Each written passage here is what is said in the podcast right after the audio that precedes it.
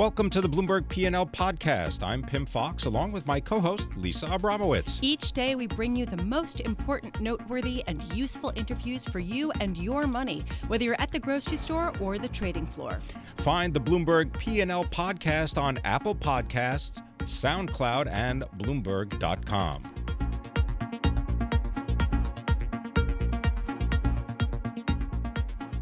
Trade talks and updates to NAFTA. President Donald Trump saying that there are signs of optimism. He said that we're really doing well. He talked to reporters at the White House talking about Canada. He says they want to be part of the deal. We've got until Friday. And he says, the president says, I think we're probably on track. Well, let's find out if we're really on track. We've got Michael Dean, our senior analyst, European automotive for Bloomberg Intelligence. Plus, we've got Josh Wingrove. He's our Canadian government reporter for Bloomberg, and he just happens to be in our nation's capital in Washington, D.C. Josh Wingrove, we got just a small comment from Chrystia Freeland, the foreign minister of Canada, talking about intense negotiations with Robert Lighthizer. Any update on what exactly is going on in those negotiations?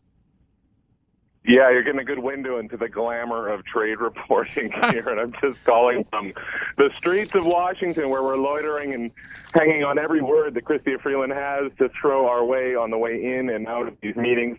She's sort of swinging in and out as they bring in the political figures and bring sort of the, the, the technical experts, uh, who you might lovingly call the, the true nerds, the nerds with street cred, to come ask about these issues. Um, but you know, there there isn't a sense of panic in the air. It's hard to put a finger on, but given that we're 24 hours or so from this sort of quasi self-imposed political deadline, which is frankly all that not that real of a deadline. Uh, you know, there's, there's not really a, a back against the wall feel to it all. So I think that's reflected in the, the views you're hearing from Trump and Trudeau that maybe they're on track to get something. What's interesting is that at a day where it does seem like there is progress being made towards some kind of North American free trade agreement, albeit not by that name, there does seem to be a softening between the European Union and the U.S. as well, with the European Union proposing, uh, reportedly anyway, uh, that they are willing to strip away all tariffs if the U.S. is willing to do the same. And uh, Michael, I'd love you to come on in here. How significant, how serious is this? How seriously should we take this? And how significant would it be for the auto industry in particular? Hi there. Yes, so the German automakers sell about 1.2 million cars uh, per annum in the US. About half of these are imported from the EU.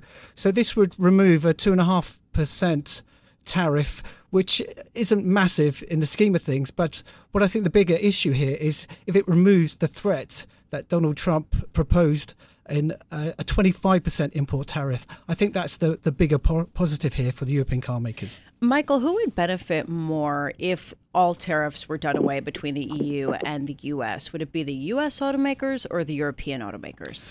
Almost certainly the EU, given um, the numbers I just talked about, over half a million vehicles being exported to the US each year.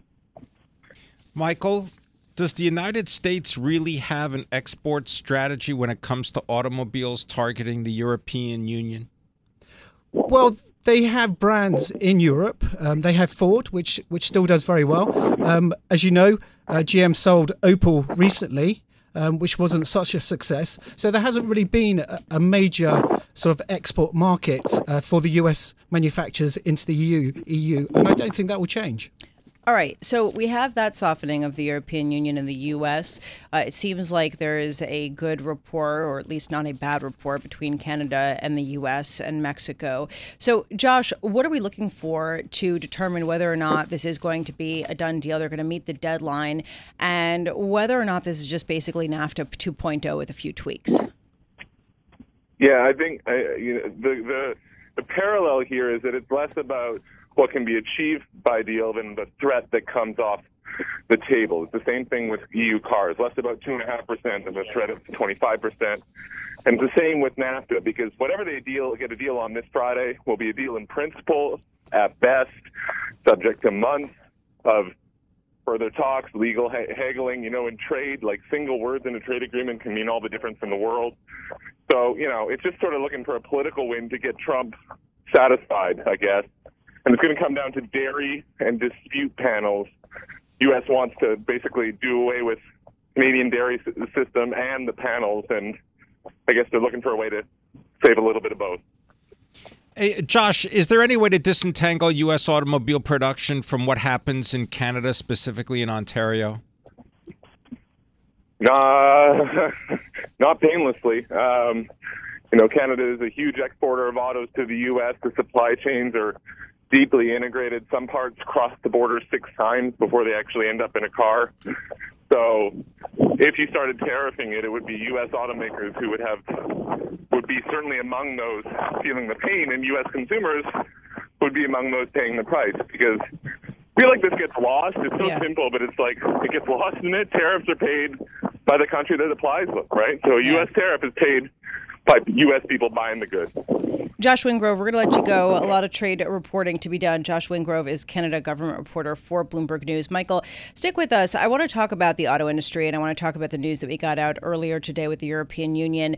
How credible is what we learned today that the European Union would be European Union would be willing to drop all tariffs uh, if the U.S. were to do the same. Is that likely? Is that realistic?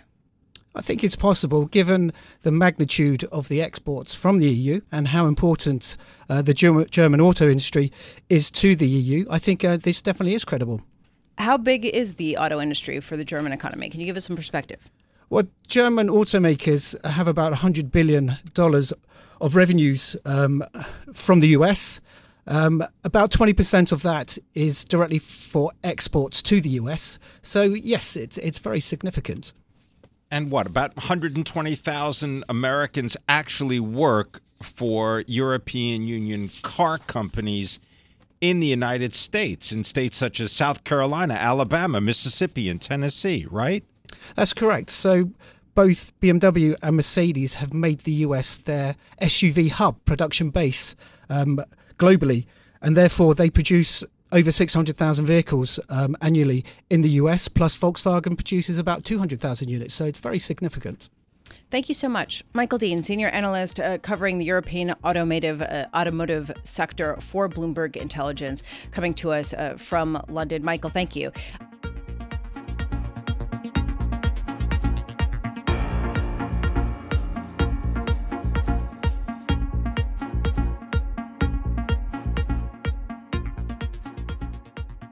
He's an investor who follows Warren Buffett. David Dietze is the founder and the chief investment strategist for Point View Wealth Management, helping to manage more than $300 million of customer assets based in Summit, New Jersey. David Dietze, always a pleasure. When did you first invest alongside Warren Buffett and Berkshire Hathaway? Well, I've been a long-term Ber- uh, Berkshire Hathaway holder. Uh, that goes back into the 90s. Uh, part of it is just so that I could get tickets to go out to Omaha um, and see him in person. And I was lucky enough to be in Omaha just this past May, and uh, he's still as witty and instructive and insightful as he's ever been. And of course, his sidekick there, uh, uh, Charles Munger, is is is doing the same thing. And uh, over the years, I'd have to credit him as being so informative to our investing strategy here at Point View. All right, so let's talk about how he has informed your strategy. In particular, uh, recently he was on earlier a couple of competing networks talking about how he likes airlines, he prefers stocks over bonds. What's been your biggest takeaway so far today? Well, you know, I think the number one question in everyone's mind here we are in the longest bull market uh, ever by some metrics is does he still like stocks today? And, you know, I felt he answered the question with yes for the long term. Um, you know, he always wishes to buy things cheaper, but he offered one comparison. He said, look, if you had a chance to buy a 30 year treasury bond or invest in a well diversified basket of stocks, the stock choice is a no brainer. So over the long haul, he likes stocks, particularly relative to where interest rates are today. Interestingly enough, he also opined on real estate, and he thought stocks are cheaper than real estate. I know we have lots of clients, a lot of people out there are looking as an alternative to the stock market in real estate.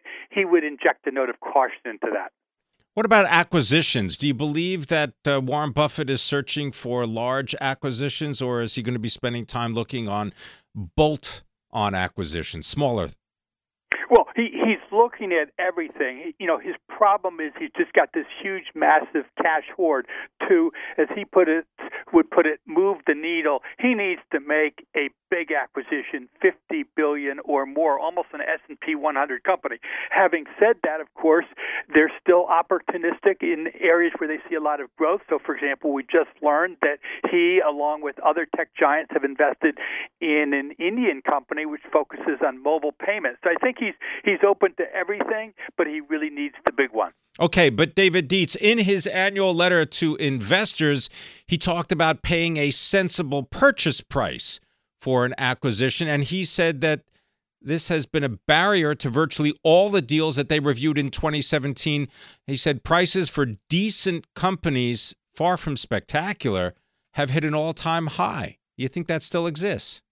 Well, yeah, I do. I mean, we haven't heard of any big acquisitions from him, and, and that's why, um, you know, I think he made the easy uh, comparison in terms of where the stock market is today by just comparing it against, you know, these super low interest rate bonds. Um, what has been his biggest acquisition this year and recently is buying shares of Apple. But with Apple now the largest company on the planet, a well over a trillion dollar market cap, and hitting all time highs as we speak, it's hard to argue that that is a great value today. And even he has said that when he first started buying very heavily in Q1, the stock price got away from him. He did admit to buying a few shares this quarter, but certainly, although he loves the business, I don't think that you'd, uh, you know, you'd walk away and say he loves the stock price right now. So, over the years that you've been following Warren Buffett, what's been the most valuable advice that you've taken from him? I think it's it's two things really. One is to think long term.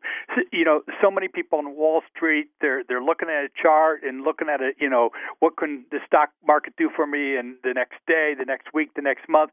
He argues, you know, think about holding if think about holding companies for a lifetime, and I think that gives him a staying power, um, which really works to his benefit when the rest of us are so short term oriented.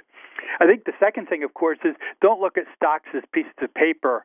He says, look underneath them, look under the hood. They are operating businesses. You know, if you wouldn't buy the stock if the stock market was closed for the next six months, don't even consider uh, your purchase. These are operating businesses. Understand what makes them tick, how the cash flows work. Only then can you make an intelligent acquisition. David Dietze, one of the quotes from his annual letter is that Charlie Munger and Warren Buffett, he says they both sleep well and they believe it is insane to risk what you have and need in order to obtain what you don't need. Do you believe that those words describe many of the acquisitions that have been reported so far this year?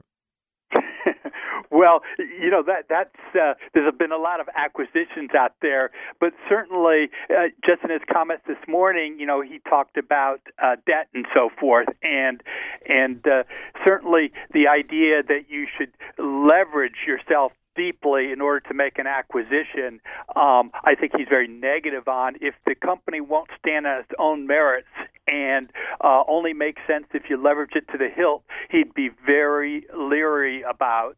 Um, and so I think that that's one great takeaway for, for Wall Street investors. Don't operate on margin. Don't use you know next month's rent money. Only use money that you can afford to ride with for a long period of time. David Dietze, uh, stick with us. David Dietze is founder and chief investment strategist at Point View Wealth Management, based in Summit, New Jersey. Uh, we are about to head over and hear from the Oracle of Omaha himself. I personally am very interested to hear what he might be saying about his more than $100 billion cash pile, where he is going to put it. Also, he has made news to d- this year talking about starting his own healthcare initiative uh, with a number of other companies. Perhaps he will give some insight into that. He is sitting down with Bloomberg television anchor David Westin at his annual charity lunch at Smith and Wollensky in New York City. Berkshire Hathaway chief executive Warren Buffett uh, to be speaking about everything from stocks to bonds to uh, what he will do with this massive cash pile. Right, and just to put it into context, the shares of uh, Berkshire Hathaway they are higher by about six percent so far this year, and uh, Warren Buffett holds a thirty-six and a half percent stake uh, in the company. Yeah, so definitely uh, really uh, an interesting time. Also, interesting will be whether or not the good times are over, whether the opportunities that Warren Buffett uh, has experienced over his decades uh, of a track record, whether those have passed, whether this is a different time and that just cannot happen given where valuations are. Yeah, and and to wonder whether the valuations are better here in the United States or whether they're better overseas. Mm, yeah, I thought that it was really interesting with that Indian acquisition. Uh, I thought that that was compelling, especially at a time when there's a lot of money going to startups in India. But this sort of growing recognition that that is a huge market that will surpass China in population uh, in the upcoming decade, not to mention its sort of technological developments and, and the other advances in its economy. So it's sort of interesting to see whether there is value to be found there. Yes. Um, and if so, where and how, as a foreign investor, it it, is to get into that. Yes, and uh, also uh, we'll be interested to hear if he has anything to say about tariffs and how mm. tariffs applied by the United States will affect the prices that consumers have to pay based on those pass along costs. David, uh, David Dietze, uh, come on back on in here. David Dietze, founder and chief investment strategist at Point View Wealth Management. Do you expect, to Pimm's point, do you expect Warren Buffett to be political in any way? Um, well, uh, already in some comments earlier today, quite frankly, he was asked a question about the economy, and uh, the issue of tariffs did come up. And of course, he's a long term holder of Sherwin Williams, the famous paint company, and he did allude to tariffs by talking about, hey, they're having to pay a lot more for their pails. And so, um, uh, you know, having been at the uh, annual meeting in, in May and, and, and knowing how he feels about tariffs, he is very much a free trader. And uh, so that was kind of a, a veiled backhand negative comment on the whole concept of tariffs. Um, the, the other thing that I thought was most interesting, the, the issue of Jerome Powell came up. Of course, he's the chair of the Federal Reserve. Um, we're in a period of slightly rising interest rates, but what I really liked, and I think bodes well for the markets, is he expressed utmost confidence in Mr. Powell. He said he's not perfect, but he's going to focus on the job, and he's well equipped to do the job. And I thought that was a real plus for investors going forward here. David Dietze, quick question to you. When you are in Omaha attending the annual meeting of Berkshire Hathaway, are you a aficionado of Dairy Queen? well, you, you, know, I do smile. Every, I do like Dairy Queen, to be honest with you, and I do smile every time I go there, knowing that in a very, very small way, I'm kind of benefiting from my purchase as a very indirectly as a holder of Berkshire Hathaway stock. All right, David Dietze of Point View Wealth Management, uh, stick with us. Also, not only Dairy Queen, but also Diet Coke, right? Because he's a big aficionado, uh, the Oracle of Omaha of Diet Coke. We seem to be having some technical difficulties uh, with respect to the interview, but a lot of really interesting things, Pimm, uh, that uh, Warren Buffett said there. And to sort of digest some of these things, let's bring in David Dietze, President Chief Investment Strategist at Point View Wealth Management. Um, he sounded really bullish. What was your takeaway? Yeah, I thought there was a couple great things for investors that uh, we just heard. One is don't time that market. Is this a perfect time to invest? No, he said. You know, it's not 2008. It's 1970. It's not 1974 when it was the cheapest period in his lifetime. But still, stocks look better than bonds. And if you you know invest in a diverse array of stocks, you're going to do well over the long haul. I thought that was a great message. The second one is always buy quality. He talked about return on equities being 15 to 20 percent.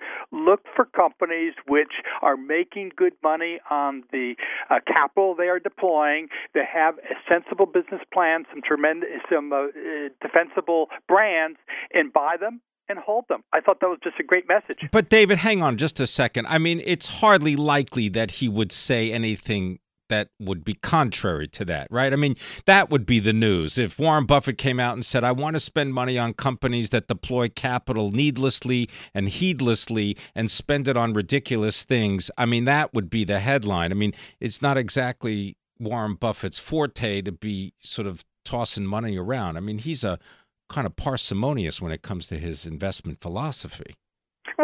Think you're exactly right. And if you read his annual reports over the years and look at his latest activity, obviously, as he says, he's not out there with a shovel putting money into the market. You know, having said that, of course, when you look at all the great investors around the world and look at their track records, you're hard pressed to identify someone who has done better. So even though he you could say he's talking his book a little bit. Nevertheless, I, I think you have to give him the benefit of the doubt because of how well he has done. Yeah. One thing that I thought was really interesting was when uh, David West of Bloomberg Television asked him about Atul Gawande, the New Yorker writer and, and physician who uh, Warren Buffett has tapped to head his healthcare initiative. And uh, David Westin asked, What's he doing? And Warren Buffett responded, He's thinking. what did you make of that? Well, I mean, you know, the the healthcare issues are so far proved almost to be intractable. Um, you know, the share of GDP in America keeps going up, that's allocating that direction, and no one seems to have the silver bullet as to how to rein in costs yet still provide Americans with the best health care possible. That's why Warren and Jamie Dimon uh, and a couple others have teamed together to try and come up with a solution. But from everything I heard this morning here, no magic solution has been developed, but at least they're working on it, and and and that's where we are now with uh, Warren's project there. Thanks very much for being with us. David Dietze is the founder and the chief investment strategist for Point View Wealth Management, helping to manage more than $300 million of customer assets based in Summit, New Jersey.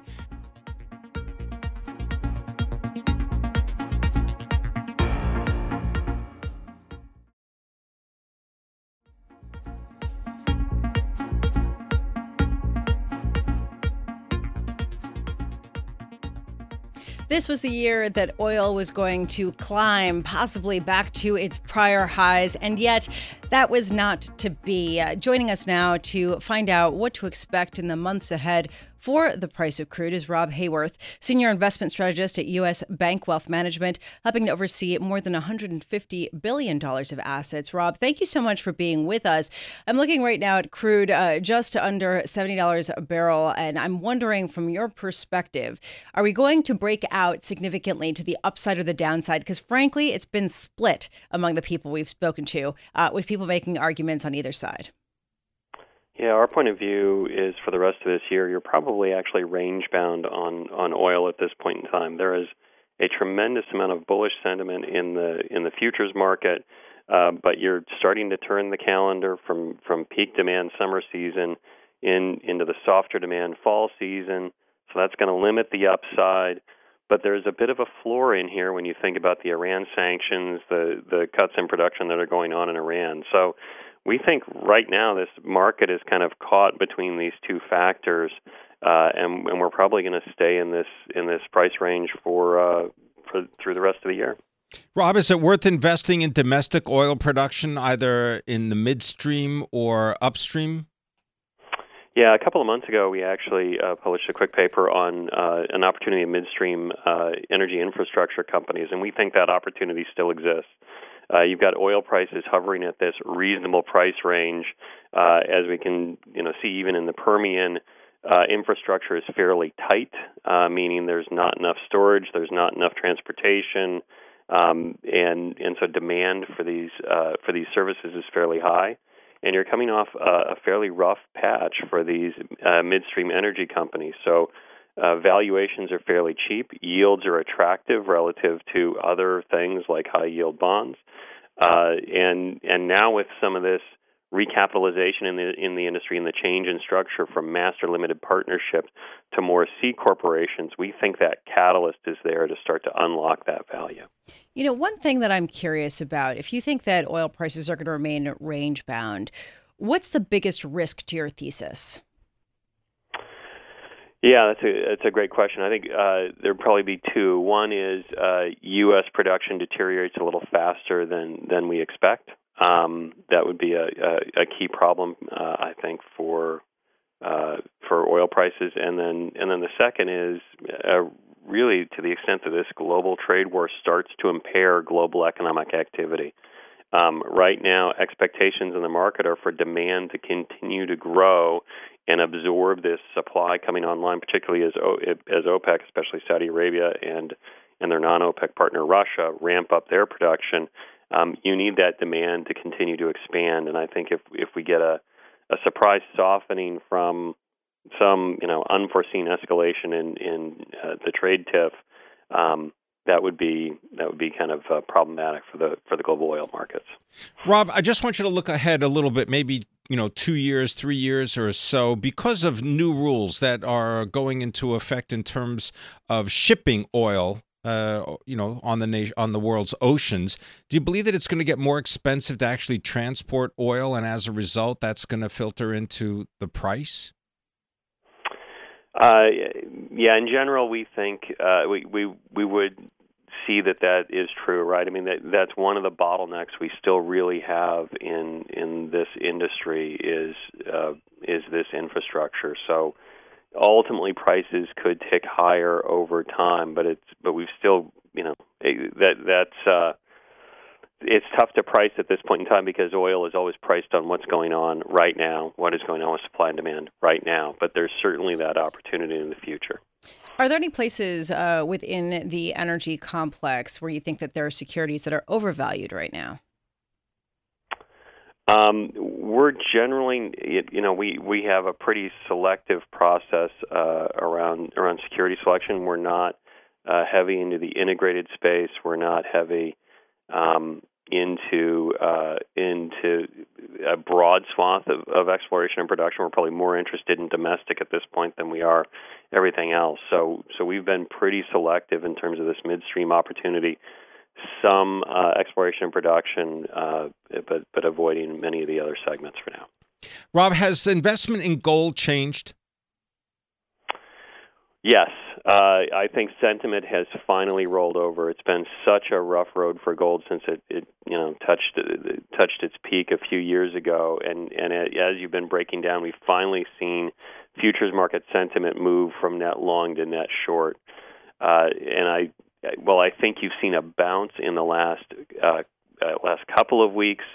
Um, the struggle is the fundamental headwinds for gold are now against you, and I think the sentiment in the market has rolled over, and it's going to be tough for it to regain that bullish fur until until you you you know until prices are finally washed out.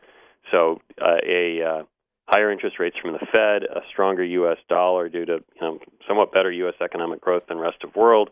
Um, is going to keep providing that headwind, and I and I think uh, sentiment probably remains negative for some some time and keeps pressure on gold prices.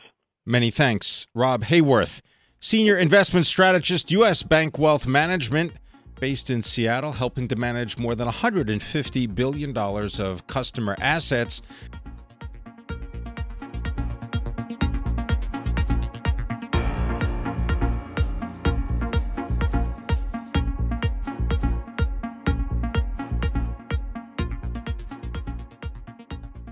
Well, we mark 10 years since the financial crisis of 2008. Many people remember it as the time when Bear Stearns, Lehman Brothers, disappeared. But there were some winners in that 2008 crisis.